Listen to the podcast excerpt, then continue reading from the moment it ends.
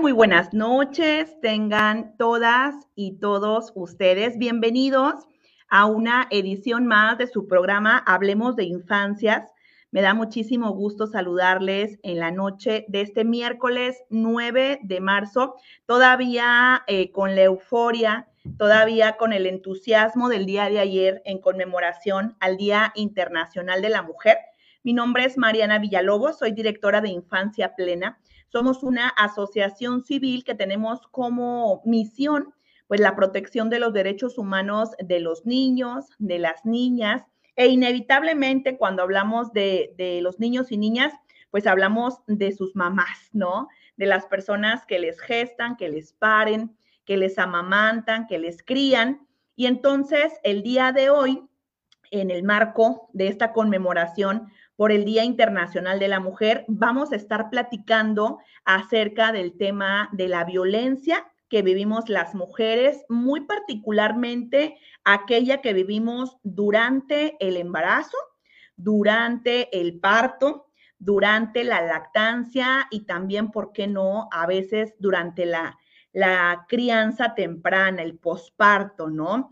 Y esta violencia que puede tener, pues, diferentes contextos, puede vivirse desde lo institucional, dentro de los hospitales, dentro de los hogares, en el centro de trabajo, en la comunidad, incluso a veces esta violencia política que vivimos también las mujeres que estamos en alguna de estas etapas de la vida y nos encontramos también participando en la vida pública, en la vida política del país.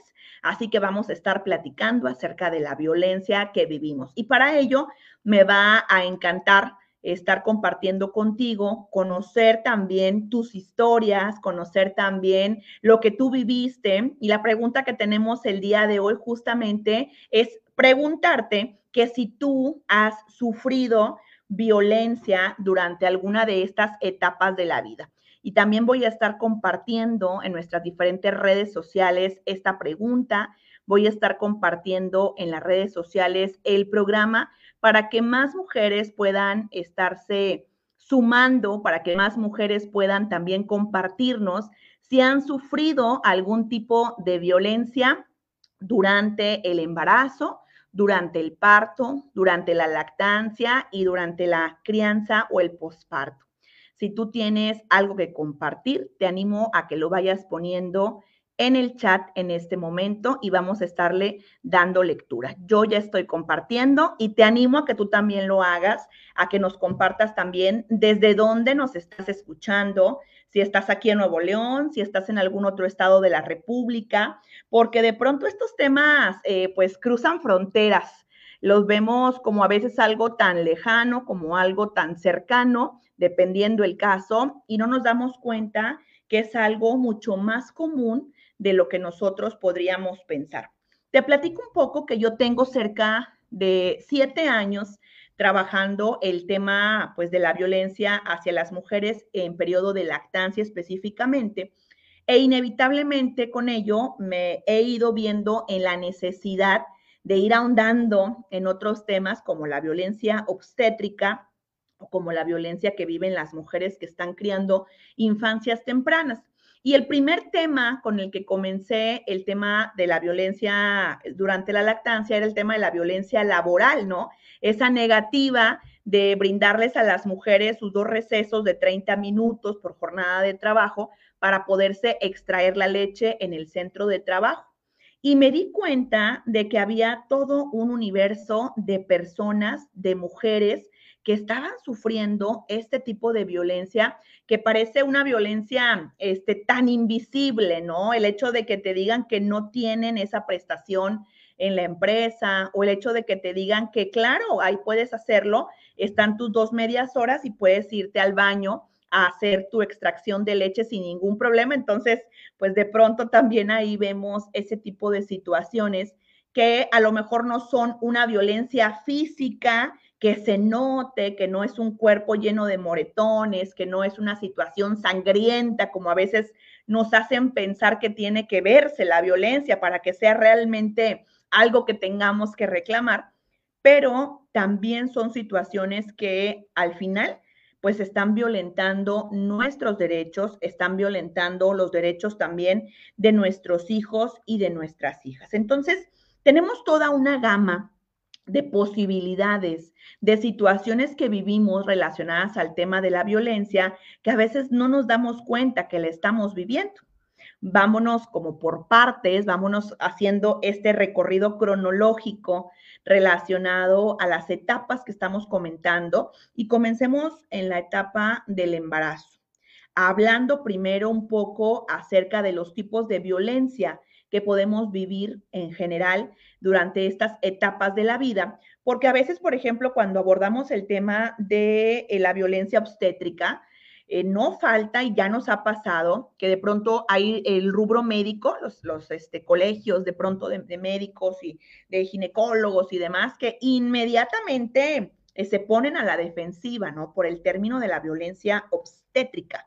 ¿Cómo es posible que tú creas que yo estoy estudiando, que estudié para dañar a una persona, ¿no? O cómo es posible que ustedes quieran venir a decirnos a nosotros, que somos los expertos en el tema, eh, qué es lo que tenemos que hacer en las intervenciones médicas relacionadas al alumbramiento, relacionadas al parto, a la cesárea.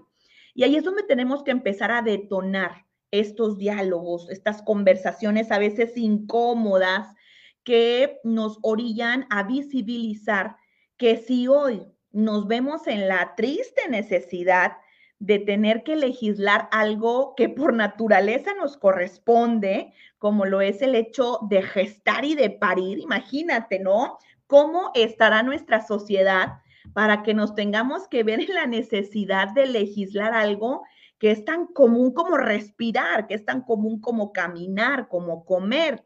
Y bueno, pues también vemos que ya hay legislaciones respecto al derecho a la calidad del aire, ¿no? Y es que de pronto se han ido deshumanizando los procesos tan naturales, los procesos fisiológicos, los procesos que le pertenecen a las mujeres en este caso, y esto nos ha llevado a la inminente necesidad de poder, de tener que, que legislar, de tener que visibilizar estas situaciones. Entonces, puntualizando, haciendo este necesario hincapié de que cuando hablamos de, la humanización dentro de la gestación, dentro del parto, no nos referimos propiamente a las personas que están ejerciendo la práctica médica clínica, sino al proceso en sí, donde esas personas también forman parte. Y muchas ocasiones están también trabajando bajo condiciones inhumanas, bajo una máquina de productividad, bajo eh, una situación precaria en cuanto a las instalaciones, en cuanto al material de trabajo, a la cantidad de personas que están ejerciendo su labor con relación a la cantidad de personas beneficiarias que tienen el derecho de acceder a ese servicio. Fíjate que de acuerdo con la OCDE, México ocupa pues de los últimos lugares en el tema de la relación del número de enfermeras, número de médicos, número de camas en hospital versus el número de, este, de población, ¿no? Somos de los países que menos ha estado invirtiendo en ese tema de infraestructura, en ese tema de personal relacionado a la salud pública y esto, pues, inevitablemente genera condiciones inhumanas, tanto de trabajo como de atención hacia las personas. Entonces, cuando hablamos del enfoque humanizado relacionado al embarazo, relacionado al, parto, pues también estamos hablando de la necesidad de visibilizar, por ejemplo, la salud mental de la persona que nos atiende, ¿no? Cómo se encuentra en ese momento el médico, la médica o el profesional de la salud que me está atendiendo, eh, qué presión tiene con relación al llenado de sus estadísticas, ¿no? Eh, cómo está la situación de lo que yo como paciente tengo en mi individualidad y las condiciones con que esa persona cuenta para garantizar que todo salga bien. Quiero platicarte, por ejemplo, un caso que estamos ahorita atendiendo y que totalmente encuadra en, alguna de las líneas en, el tema de la violencia que se vive durante este tiempo. Por ejemplo, es una, una compañera eh, de 25 años que pues eh, ella acude a una, a una clínica particular y le pregunta, ¿no? ¿Cuál es este, como todo el proceso para ella, pues, hacer uso de las instalaciones, si el personal lo dan ellos o no? Y entonces ella la convencen de comprar un paquete de maternidad en esa clínica pequeña aquí en el estado de Nuevo León. Y ella, pues bueno, ¿verdad? Teniendo este derecho a ser educada, a tener la educación prenatal para decidir libre sobre si quiere un parto, sobre si quiere una cesárea, pues se enfrenta a esta situación de que por la pandemia, por la situación que vivimos, por el no estar acudiendo al centro de salud y que el Estado no ha contado con esa modificación del cómo llevarle la información a las personas para cumplir con su obligación, pues bueno, entonces a ella eh, la inducen y le dicen que lo mejor es que tenga una cesárea, ¿no? A sus 25 años, una cesárea primigesta.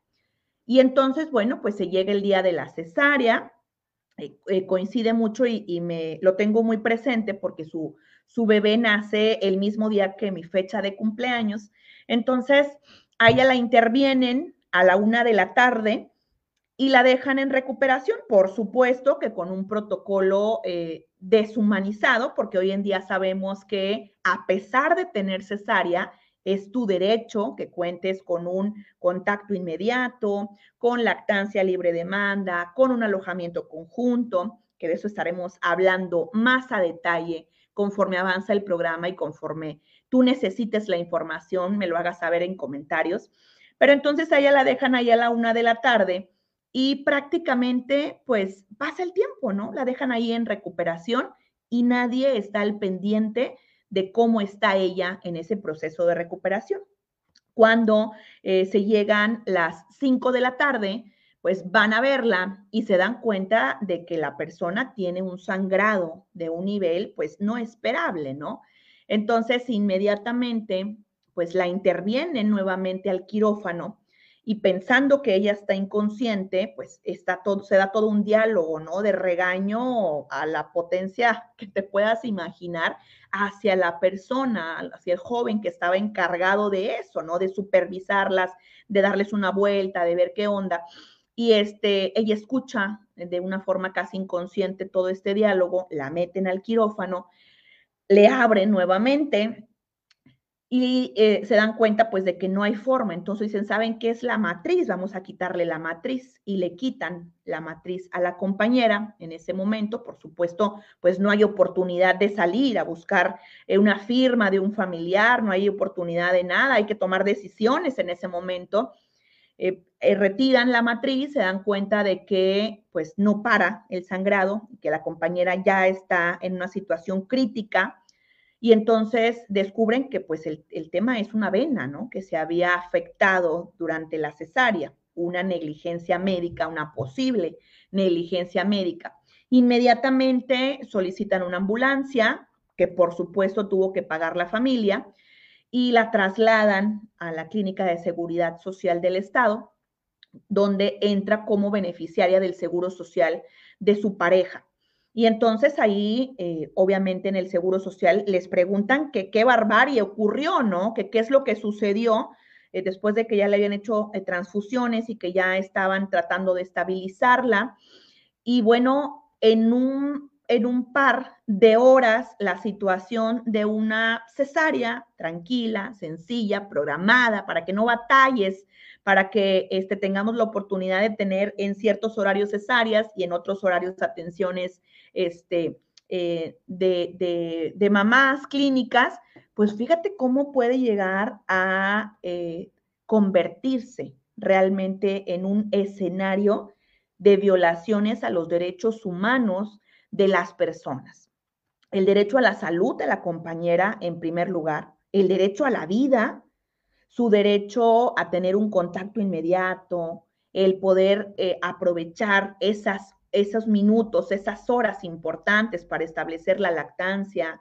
Su bebé incluso este, por, un, por, unos, por unas horas se quedó en calidad de, de este, prenda, digamos, ¿no? Ahí en el hospital, porque pues obviamente la cuenta está elevadísima por todo lo que le hicieron. Y entonces se tuvo que hacer todo un movimiento para que ella, pues, les llegara una llamada por parte del Estado, decir, pues no puede retener a una persona por un pago. Y entonces ella, pues ahorita se encuentra todavía en revisión en el Seguro Social. Obviamente su situación estuvo grave, y, del hospital pues iban, ¿no? A cada rato y nos estuvimos dando cuenta que iban, preguntaban cómo está. E incluso no sabían ni dónde estaba su matriz, ¿no? Imagínate, oye, pero ¿dónde está la matriz de ella? ¿Dónde? No dice aquí dónde está, qué pasa, porque todavía tuvieron que quitarle otro ovario y mandarlo a estudiar. ¿Qué pasó con la matriz? ¿Quién le estudió? ¿Dónde está? Eh, ¿Dónde están los permisos? ¿Dónde están las situaciones? Y entonces de pronto llegan los papeles y aprovechamos y fírmale aquí, fírmale acá. ¿Y qué pasa si las mujeres no conocemos de este tema? ¿Qué pasa si el miedo, si la cultura, si esa idea de pensar ya pasó, ¿no? Lo importante es que ya pasó. Ya lo que quiero es irme a casa con mi bebé, les firmo lo que sea. Y entonces regresamos al país donde no pasa nada, donde los derechos humanos de las mujeres durante el embarazo, durante el parto, parecieran estar eh, al 100%, ¿no? Respetados, garantizados, protegidos, cuando la realidad es que no es así. ¿A qué te enfrentas además? Que pues si la familia quería hacer una denuncia, pues los canales no son muy claros, ¿no? Sabemos que contamos con el 800 materna para poder llamar a esta línea federal donde puede uno eh, preguntar todo lo relacionado al embarazo, al parto, oye, no me quisieron atender, ya me iré al hospital o no, me siento así, ¿qué hago? Desde la parte informativa de la consulta, como este, pues, la, la, queja, no propiamente decir, pasó esto, quiero poner una queja porque en tal hospital sucedió esto, no me respetaron estos derechos o me violentaron de esta manera pero pues te enfrentas a que también esas líneas, por ejemplo, tienen una limitante, ¿no? Entonces, pues le dicen a la familia, ok, ya tomamos el dato, lo pasaremos a la autoridad competente en cuanto al tema de salud para que se les dé este seguimiento y pues usted tiene el derecho, ¿no? De ir a la COESAMED o de interponer una demanda para que pueda solicitar esa, esa, este, pues la parte económica, ¿no? Eh, se me fue la palabra, se las voy a, decir. Y entonces la familia se enfrenta a esta situación de que pues no es tan sencillo llegar a la COESAMED hablar de un tema donde a veces pues no queda muy claro como de dónde estuvieron exactamente eh, las violaciones, las situaciones, cómo compruebas que hubo una situación y que al final sigue siendo este pues una institución que no tiene una vinculación jurídica. Van a llamar a las partes, les van a decir, oye, pasó esto, la persona le gustaría recibir la indemnización, es la palabra que estaba buscando. La persona pues eh, está buscando un acuerdo, una indemnización eh, y nosotros además vamos a aplicar algunas normas porque se incumplió esto. Y entonces si la otra parte dice, no, pues no estoy de acuerdo, bueno, pues ya entonces, este, con ese expediente, tú como particular puedes irte con un abogado particular a iniciar un juicio para poder demandar ahora sí este, esa indemnización de daños y perjuicios. Pero todo esto pues cuesta, ¿no? Todo eso es inversión de tiempo, todo eso es eh, la posibilidad de estarte revictimizando porque te preguntan mil cosas o, ah, entonces, eh, ¿cuánto es lo que quiere, no? ¿Cuánto es lo que cuesta ya su, su silencio? Cuando la realidad es que deberíamos de verlo desde otra perspectiva. Me decía la familia, no queremos dinero, no, no es eso lo que buscamos. Y entonces yo le decía, vamos a esperar que la víctima decida, porque al final, durante todo este proceso de tratar de restituirle sus derechos, de lo que no pudo establecer la lactancia, de la posible depresión posparto, de la cuestión hormonal que se le va a venir encima porque a sus 25 años ya no tiene matriz, de el duelo de la situación que va a pasar, ella va a necesitar recurso económico para poder empezar a restituir esos derechos, ¿no? Y entonces empezamos otra vez con ese tema de la culpa, de la revictimización, del silencio. Y creo que es un momento histórico en el que nosotras las mujeres cada vez conocemos más acerca del tema. cada vez estamos más decididas a ponerle nombre a aquellas acciones, aquellas omisiones que de pronto nos hacen sentir que están vulnerando nuestros derechos, por más mínimos que parezcan, ¿no? El solo hecho de que yo esté en un hospital y yo solicite un contacto inmediato porque mi salud me lo permite, porque la salud de mi bebé me lo permite y me digan bajo su riesgo, bajo su riesgo de que el niño le dé hipotermia, va, a firmar un consentimiento para que si pasa algo que el niño no esté en la incubadora, sea bajo su riesgo por estas modas que usted está queriendo adoptar, ¿no? Y de pronto entonces ya estás ejerciendo en mí violencia psicológica, violencia institucional, porque estás impidiendo la realización, el ciclo, el transcurso de todas estas situaciones para que vayan fluyendo las cosas como se debería.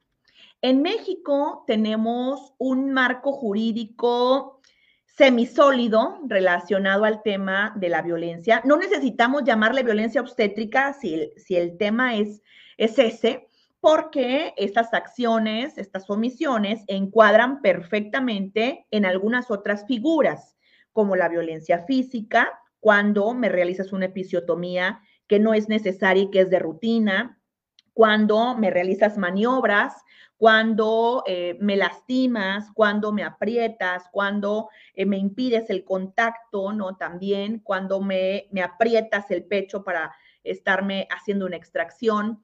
La violencia psicológica, cuando me usas el dolor como un castigo, ¿no? Mientras grites, nadie te va a hacer caso, ¿no? Gritando no vas a lograr nada y, y por más que pidas ayuda, te ignoro hasta que aprendas que tienes que dejar de gritar para que yo te pueda atender cuando te estoy infantizando y te digo, a ver, mamita, como eh, quitándote, ¿no? Ese poder y yo vengo con mi autoridad de la bata blanca a decirte que yo soy tu salvador y que soy la persona que es la experta en el tema y que tú, que es tu cuerpo, que es tu gestación, que es tu capacidad de parir, pues no, ¿verdad? Aquí el experto en tu cuerpo soy yo. Entonces, esas situaciones de esa práctica médica paternalista también encuadran en muchas de estas situaciones, ¿no?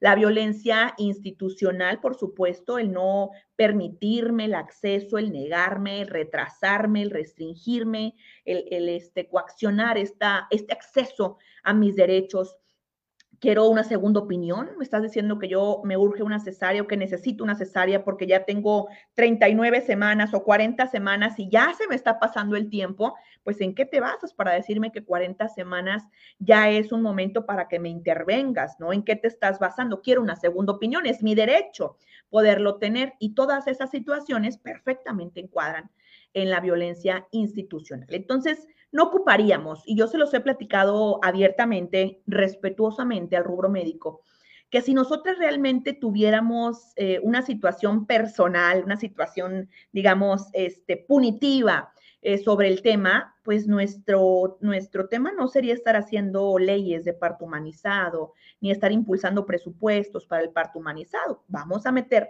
una iniciativa de reforma de ley al Código Penal donde se establezca como delito todo aquello relacionado como tal, tal, tal, que encuadre en violencia y entonces yo me voy a la fiscalía y ahora sí vamos a hablar entonces de temas de delitos, ¿no? De tema penal. Pero no es, no es el caso, no es el caso y se ha demostrado que lo que buscamos es otra cosa, son soluciones transversales y sistémicas en donde también las personas que ejercen el tema de salud son parte del problema, pero también parte de la solución también son víctimas de este sistema que, como ya hemos repetido, de pronto pasa todo esto. Voy a darme la oportunidad de dar lectura. Gracias a todas las personas que nos están siguiendo. Les animo a que sigan compartiendo. Por acá me preguntan del caso de Karen en Baja California. No me lo sé. Si me lo platican ahorita o en otro caso, pues estaría muy bien. ¿Cómo buscar el apoyo para una ley en Baja California que respete la atención obstétrica desde la gestación hasta el puerperio? Mira, te platico que en Nuevo León eh, se impulsó la ley para eh, la protección del parto humanizado y la maternidad digna. Y el tema de las iniciativas de reforma de ley, que con mucho gusto podemos también hacer todo un programa al respecto, porque han sido varias compañeras relacionadas al tema de lactancia que nos han preguntado por este tema y podemos invitar, ¿por qué no también alguna de nuestras compañeras de, la legislatura para que nos pueda ahondar en detalle desde mi experiencia como abogada? eh, como participante de asesora política externa y recién egresada del diplomado de técnica legislativa, puedo platicarles en general que lo más importante o de las cosas más importantes de una iniciativa de ley, más allá de hacer un documento y presentarlo, porque habría que ver primero en cada estado quién tiene la facultad de poderlo hacer. Aquí en Nuevo León cualquier ciudadano puede ir a presentar una iniciativa y, esto es válido, ¿no?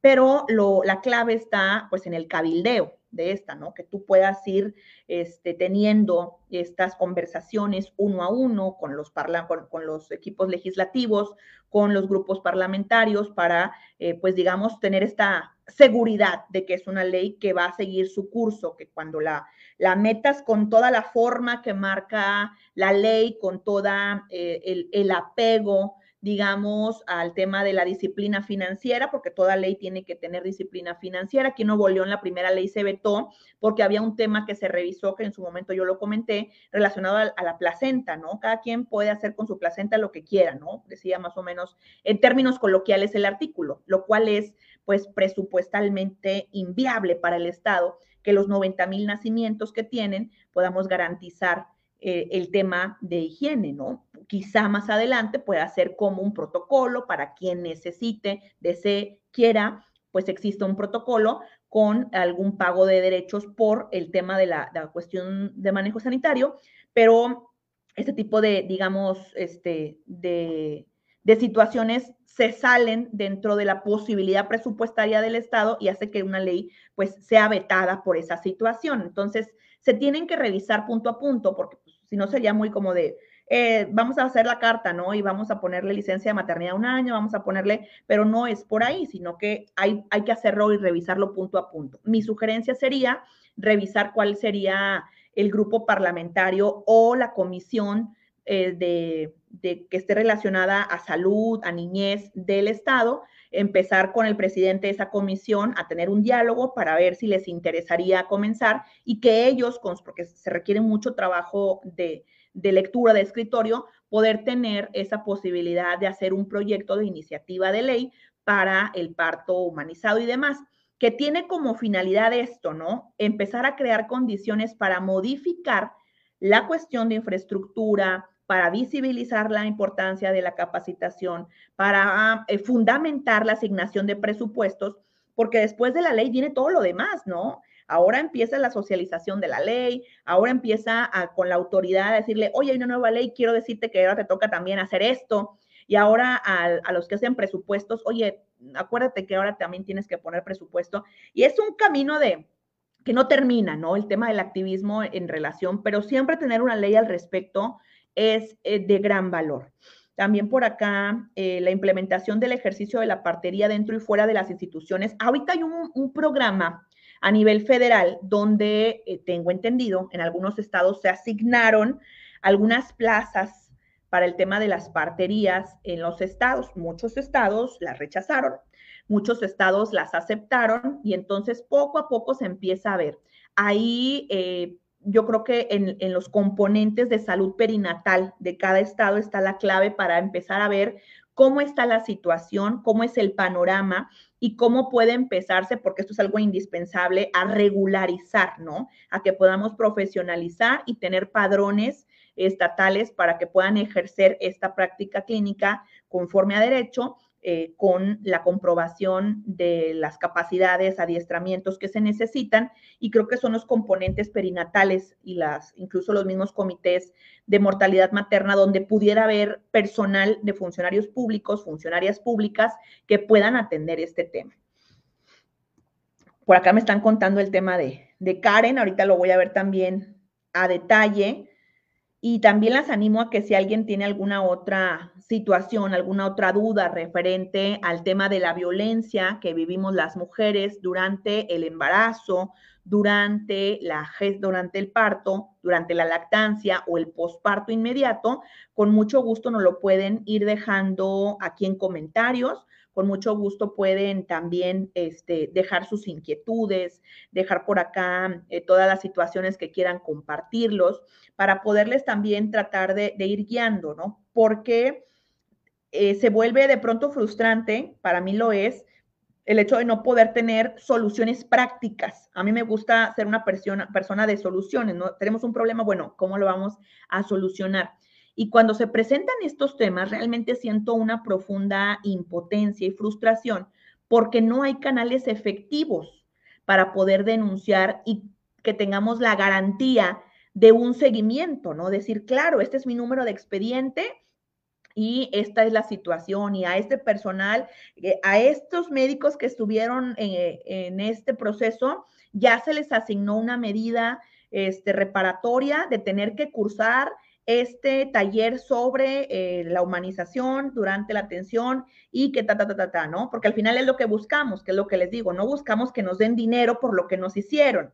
Una cosa es el tema civil, la reparación del daño, la indemnización, que es eh, todo un tema y que tiene que ver también con el, sentido de, ser merecedoras, ¿no? Porque lo vamos a, a requerir para otros temas, pero acá también es, pues, reconocer eso, ¿no? Que todo esto es como parte de qué vamos a hacer para que esa persona agresora, a lo mejor de manera inconsciente, pues no siga siendo una persona agresora de otras personas. Y ahí es donde esos mecanismos de reparación del daño, creo yo que en nuestro país y quizá en muchos otros, no están siendo tan efectivos, no están siendo eh, del todo, digamos, este, de una forma que puedan resolver el problema de raíz. Si yo hoy denuncio que me trataron mal, que me violentaron. Yo este, hicimos un estudio eh, donde aplicamos una encuesta relacionada al tema de la violencia obstétrica y fue impresionante darme cuenta que en mi propio estado, a unos cuantos kilómetros de donde yo me encuentro, hay miles de mujeres, cientos de mujeres con historias terroríficas, ¿no? De lo que debería de ser un maravilloso día, de lo que debería ser el resultado de una decisión de, la maternidad deseada y que ese, ese primer encuentro se vuelva un verdadero infierno, se vuelva un verdadero escenario de tragedias que la mayoría de las mujeres prefieren dejar atrás, como decimos comúnmente. Ay, ya mira, con todo lo que me pasó, ya lo que quería olvidarme de eso y darle vuelta a la página para lo bueno y afortunadamente, gracias a Dios, ya tenía mi bebé conmigo y bueno, lo demás es parte de, ¿no? Entonces, nos han estado haciendo creer que estos sacrificios, que estos dolores, que estas eh, violaciones a nuestros derechos son parte de la maternidad, son parte de la decisión de ser mamá, son parte del sufrimiento que las mujeres eh, nos tenemos que llevar y la verdad es que no es así, ¿no? Hubo una también que me llamó mucho la atención, que ella menciona que en una clínica del Seguro Social de aquí del estado, ella ya se encontraba incluso coronando, ¿no? Y que el doctor no venía y que entonces las personas de ahí lo que le decían era que se esperara y con el puño le estaban sosteniendo la cabeza del bebé para que no fluyera el parto. Y por supuesto que esto se vio reflejado en, la corporalidad de su bebé, ¿no? Y, y, la presionaban para que no pujara, para cuando quienes hemos parido sabemos que el cuerpo nos habla y nos lleva, ¿no? Como quien te dice, no se mueva, pues ¿cómo no me voy a mover si estoy teniendo una contracción, verdad? Entonces, esas situaciones eh, son terribles, son una realidad, eh, son la situación que, que vivimos y que no tendríamos por qué pensar que forman parte de la maternidad y tendríamos que empezar a considerar el visibilizarlas, aunque fuera por esos escuetos canales de denuncia que tenemos, pero que hoy también tenemos estos medios que son las redes sociales, que son este, los medios de comunicación, para poder expresar lo que nosotros vivimos, ¿no? Siempre les procuro este, decir y, sugerirles algunas consideraciones cuando hablamos de testimonios, pero eso no habla de que hablemos tal cual de lo que va, de lo que está pasando, ¿no? Voy a por acá seguir este, leyendo sus comentarios.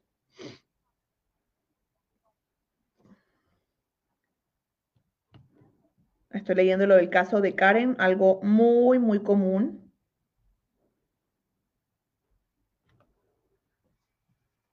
Solo le pusieron muerte materna sin y el cuerpo se entregó sin órganos. No tenía conocimiento. Yo espero que la familia de Karen haya pues tenido la asesoría legal y, que pudieran tener la asesoría personalizada en este caso tan complejo. Lamento mucho lo sucedido, que sí creo que las sanciones son muy bajas, tanto a médicos como es por supuesto que creo que son bajas. Podría decir que nulas, inaccesibles, utópicas.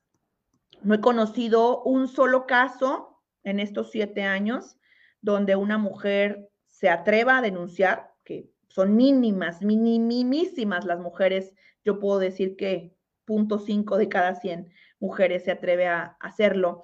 Y cuando hay un seguimiento, yo no he conocido un solo caso donde haya una sanción económica, una sanción de una este, amonestación, digamos, mucho menos el retiro de una, de una tarjeta. Incluso aquí en Nuevo León yo recuerdo el caso de una, de una persona que utilizaba una cédula profesional falsa, ¿no? Es una médico que, que anda por aquí, que este, se hace pasar por pediatra cuando no es pediatra, usa una cédula de una pediatra de otro estado que ya está informada del tema, pero desconozco por qué no quiso continuar la parte legal.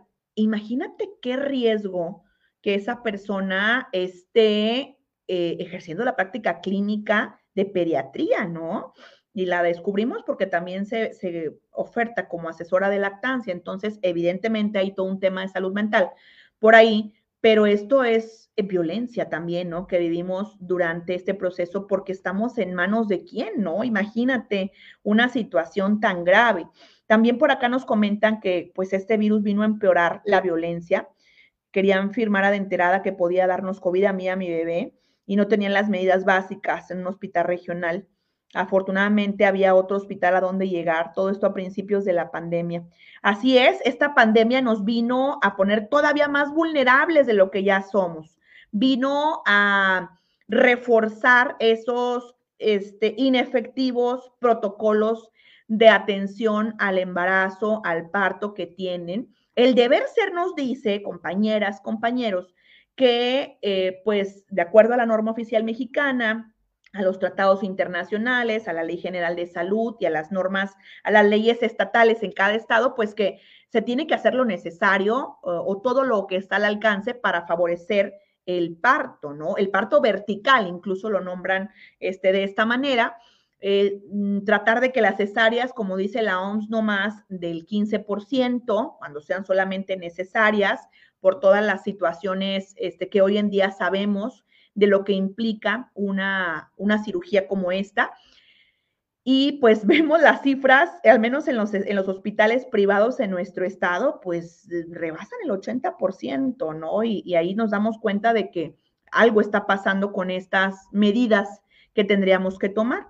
También mm, vemos como algo común el, el besito, ¿no? El, el, bebé en el taquito, la mamá acostada, el besito y vámonos a cuneros unas cuatro, seis, ocho o diez horas o lo que el cuerpo aguante, lo que se necesite para que la mamá descanse, para que la mamá esté bien, se recupere y demás. Cuando los hospitales públicos y privados deberían tener protocolos para que, independientemente del tipo de nacimiento, las mujeres tuvieran el contacto inmediato por todos los temas de beneficio a la salud de ambas partes que tiene, si no se puede por parte de la mamá, pues algún otro familiar que pudiera realizar el método canguro y garantizar que esa persona recién nacida que está empezando a ejercer su derecho a la salud en este mundo terrenal pudiera tener la garantía de estar viviendo esa exogestación de una forma digna, de una forma que le permita un óptimo desarrollo y no llevándole los niveles de estrés tóxicos al tope porque se encuentra alejada de la persona que le provee de alimento, de seguridad, de confort y que a veces no nos damos cuenta de eso, ¿no? Desde el adultocentrismo cuesta trabajo identificarlo. Además de que este tema de la lactancia a libre demanda, exclusiva, cuando de pronto tu bebé te lo traen y te dicen que ya le dieron este, un biberón, de entrada le metieron un biberón sin tu consentimiento y además le suministraron sucedáneo de la leche materna sin tu consentimiento. En una, en una de las revisiones a un hospital este, público estábamos revisando la información y yo pasé a hacer unas entrevistas con las mamás, que puedo platicar contigo.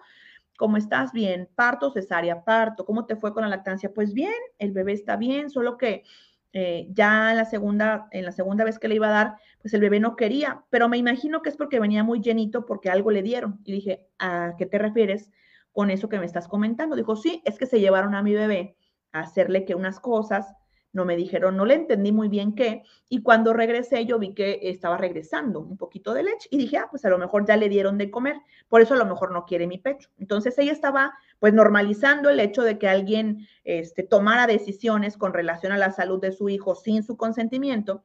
Y entonces eh, solicito a la, persona encargada, eh, nos puede dar acceso al expediente para ver de qué se trataba. Y entonces no había nada en el expediente, no decía, decía lactancia exclusiva, libre demanda, ta, ta, ta. Entonces, bueno, revisando, resulta que la persona que estaba haciendo los tamizajes, pues ya tenía quién sabe cuánto como práctica, pues que les daba un jeringazo de fórmula para que los bebés estuvieran tranquilos durante el tamizaje. Situación que no era ni parte del protocolo, que no se registraba dentro de los expedientes y que entonces, imagínate, ¿no? El tema del biberón pirata y, la alergia a la proteína de la leche de vaca, y no, pues el bebé en su expediente dice lactancia materna exclusiva libre demanda.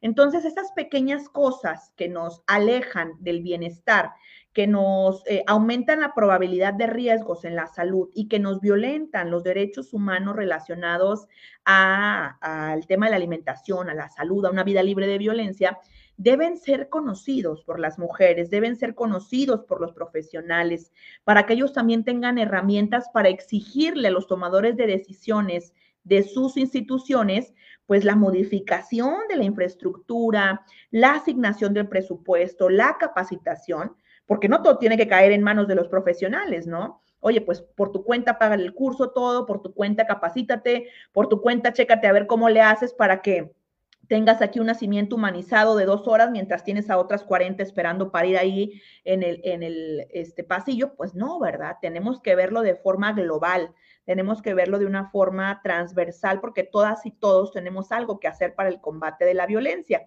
También nos comparte por acá Araceli que por experiencia propia hace 23 años, en su primer parto en el Seguro Social, sufrió violencia obstétrica con un alto riesgo de perder la vida. 18 años después fue muy diferente el servicio médico, pero en mi etapa de lactancia me topé nuevamente con la violencia hacia la lactancia por una doctora. Y a veces pensamos esto, ¿no? Decir, bueno, al menos ya no me maltrataron durante el parto, pero nos seguimos enfrentando a estos temas de todavía le da y la receta del destete y le está afectando, vas por una muela y sales regañada porque sigues amamantando a una niña de dos años que es una bebé todavía, que todavía está perfectamente en el rango del mínimo esperable. Y claro que estas violencias se siguen. Hace unos días estaba haciendo, enterándome de una capacitación que estaban dando a profesionales, una de las personas ponentes, mujer, les decía, y es importante que les enseñen el pudor a las pacientes, ¿no? Que está muy bien amamantar, pero enséñenles el pudor, porque eh, deben estar dando tapadas, ¿no? Y me decía la persona, ay, pues, ¿cómo es posible?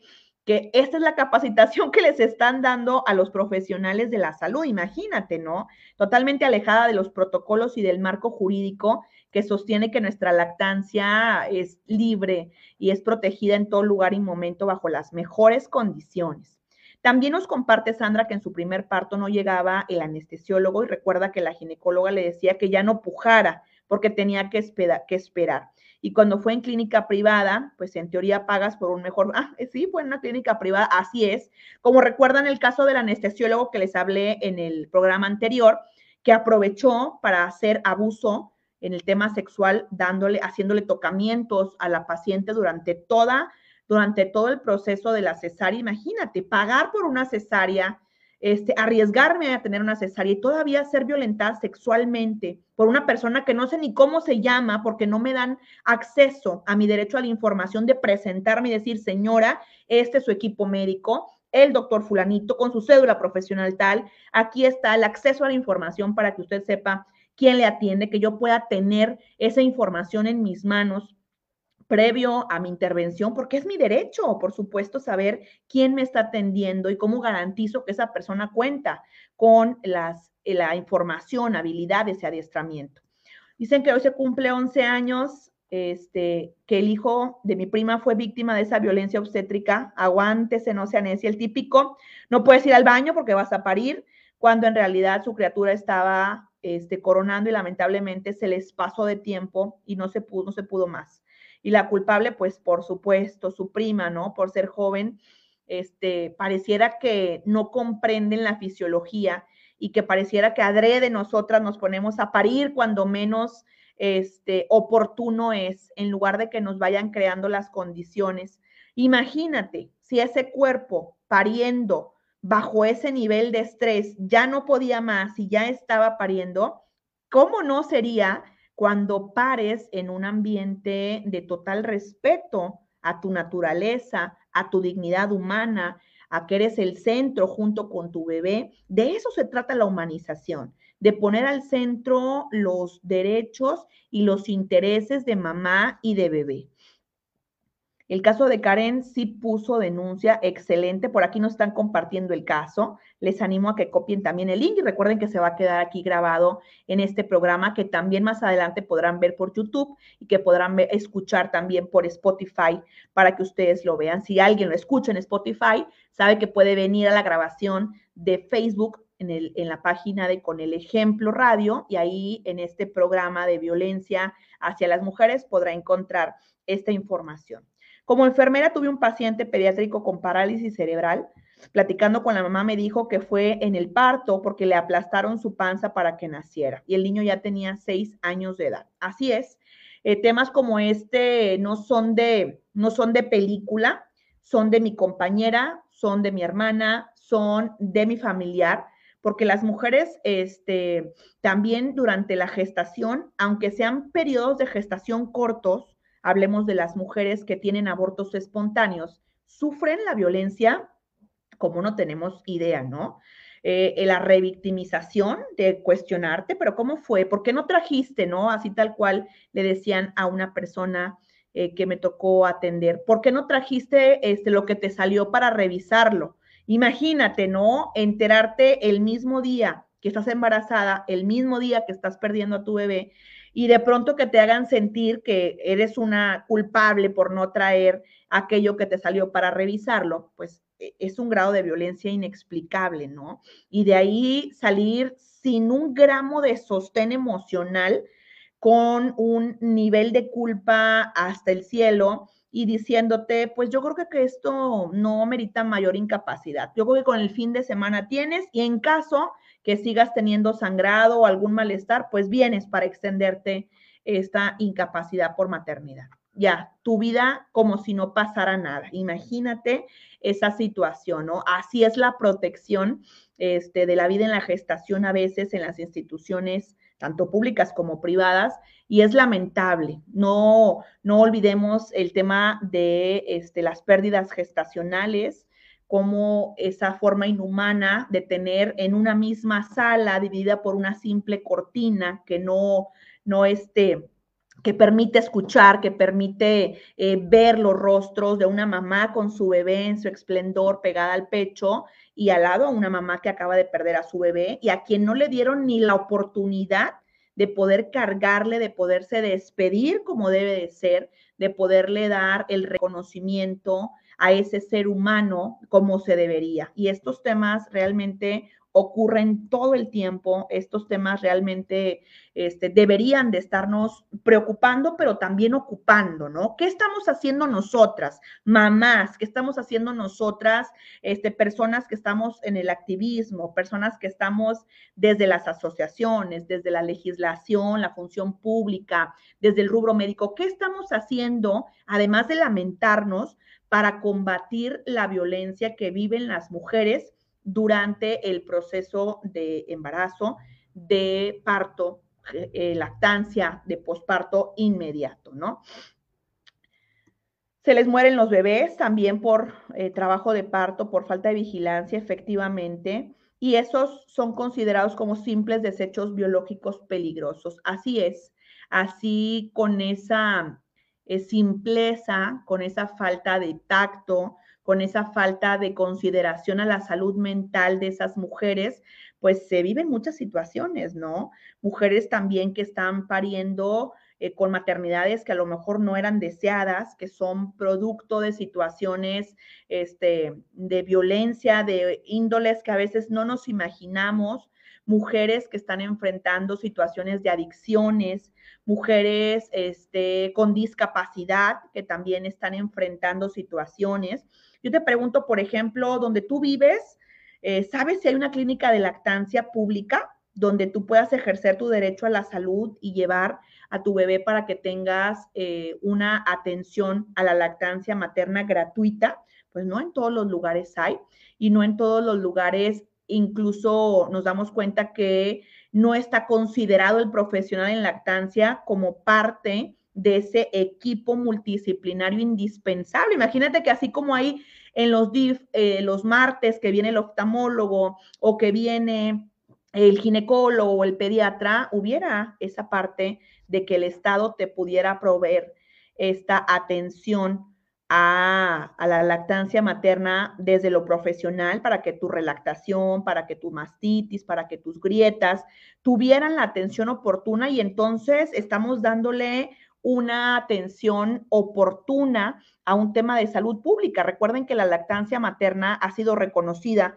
como una de las estrategias más costo efectivas para mejorar el estado de salud de toda una nación y también para disminuir la mortalidad infantil pero no tenemos en este momento programas efectivos, preventivos, de solución a problemas este, que sabemos que son las principales causas de abandono para poder tener esta situación durante el tema de la lactancia materna. Y esta violencia se extiende incluso a los centros de atención infantil. ¿Cuántas de ustedes, cuántas de las compañeras que conocemos y escuchamos no les han dicho que no pueden llevar su leche? No, aquí solo aceptamos leche de fórmula. O tu leche tiene que ser recién extraída o tienes que traerme este 20 onzas porque siempre hay que tener y entonces en lugar de buscarme el cómo sí y el favorecerme las condiciones, me pones mil trabas para que yo mejor te diga, ¿sabes qué? Pues mejor te traigo el bote y nos quitamos de problemas tú y yo, ¿no? y todas esas situaciones pues van violentando, ¿no? Por acá también nos comentan que el personal de salud se manifieste para que no criminalicen el acto médico y se justifican diciendo que no hay insumos.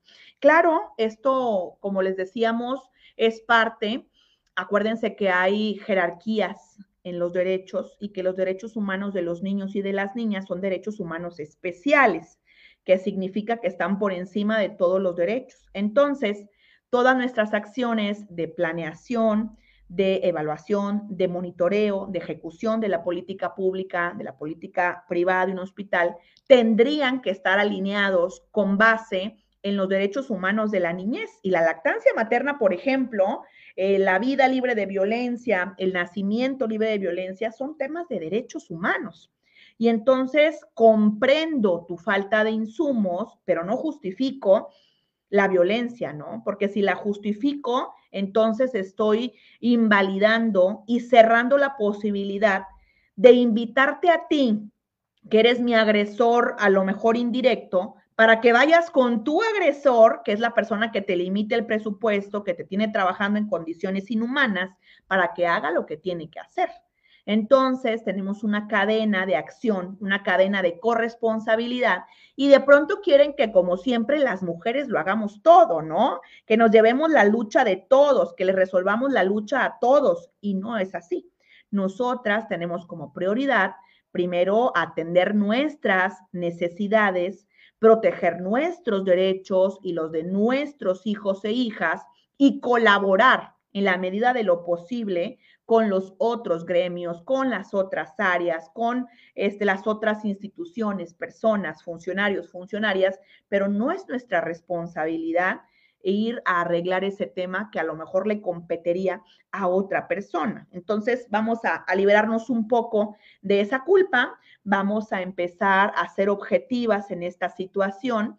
¿Cómo puedo sumarme? Informando, denunciando, aprendiendo y estudiando más, involucrándome en la medida de mis posibilidades en las, en las este, tomas de decisiones, eh, hablando cuando mi diputado regresa a mi colonia o cuando hay eh, sesiones ah, públicas para temas relacionados a la ciudadanía, ir a poner estos temas, ¿no? Que nosotras llevemos estos temas de maternidades en cualquier foro relacionado a infancias, mujeres, violencia, pues eh, es importante, ¿no? ¿Cuántos, digamos, estados, municipios realizaron actividades con, relación al 8 de marzo relacionados a estos temas. De pronto nos regalaron mil formas de, o de este, kits o de eh, servicios para cambios de looks, y hubo muchas uñas gratis y este, apréndete a maquillarte y, y, qué bonito, ¿no? El autocuidado exterior también es valioso y también es importante, pero si hablamos de una jerarquía de prioridades para la restitución de nuestros derechos en este 8 de marzo, pues bueno, habría que analizar a qué público quieres llegar habría que analizar a qué público estás considerando y que nosotras pues también nos viéramos en esa exigencia, ¿no? De solicitar acciones más puntuales con relación a este tema.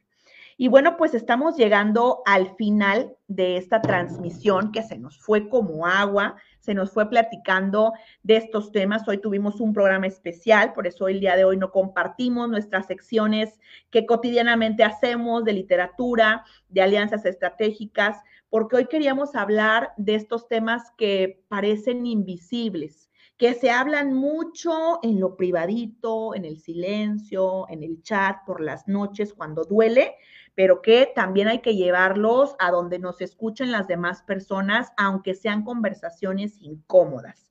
Sigamos teniendo estas conversaciones incómodas, estas conversaciones que de pronto mueven muchas cosas, pero que al final a lo mejor no para nosotras, pero sí para las que vienen, vamos a poderles sumar a la construcción de una vida libre de violencia.